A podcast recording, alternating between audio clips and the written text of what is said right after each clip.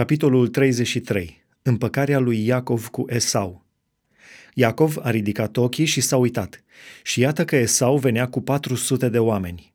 Atunci a împărțit copiii între Lea, Rahela și cele două roabe.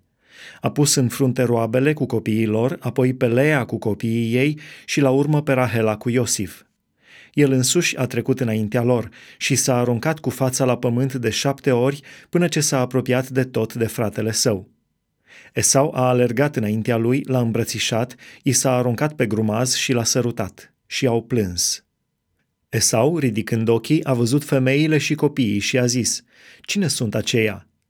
Și Iacov a răspuns, Sunt copiii pe care i-a dat Dumnezeu robului tău. Roabele s-au apropiat cu copiii lor și s-au aruncat cu fața la pământ. Lea și copiii ei de asemenea s-au apropiat și s-au aruncat cu fața la pământ. În urmă s-au apropiat Iosif și Rahela și s-au aruncat cu fața la pământ. Esau a zis, Ce ai de gând să faci cu toată tabăra aceea pe care am întâlnit-o?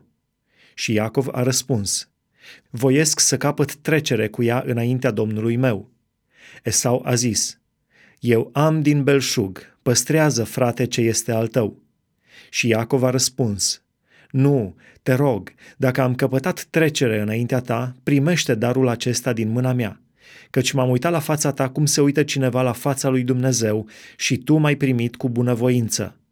Primește deci darul meu care ți-a fost adus, fiindcă Dumnezeu m-a umplut de bunătăți și am de toate. Astfel a stăruit de el și Esau a primit. Esau a zis, Haidem să plecăm și să pornim la drum, eu voi merge înaintea ta. Iacov i-a răspuns, Domnul meu vede că copiii sunt micșori și am oi și vaci fătate. Dacă le-am sili la drum o singură zi, toată turma va pieri.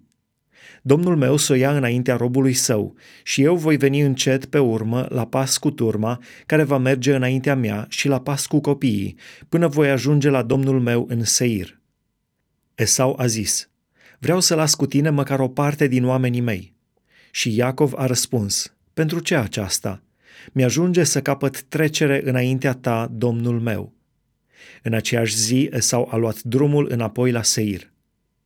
Iacov se așează la Sihem. Iacov a plecat mai departe la Sucot și-a zidit o casă și a făcut colibi pentru turme. De aceea s-a dat locului aceluia numele Sucot, colibi. La întoarcerea lui din Padan Aram, Iacov a ajuns cu bine în cetatea Sihem, în țara Canaan, și a tăbărât înaintea cetății. Partea de ogor pe care își întinsese cortul a cumpărat-o de la fiii lui Hamor, tatăl lui Sihem, cu o sută de chesita. Și acolo a ridicat un altar pe care l-a numit El Elohe Israel.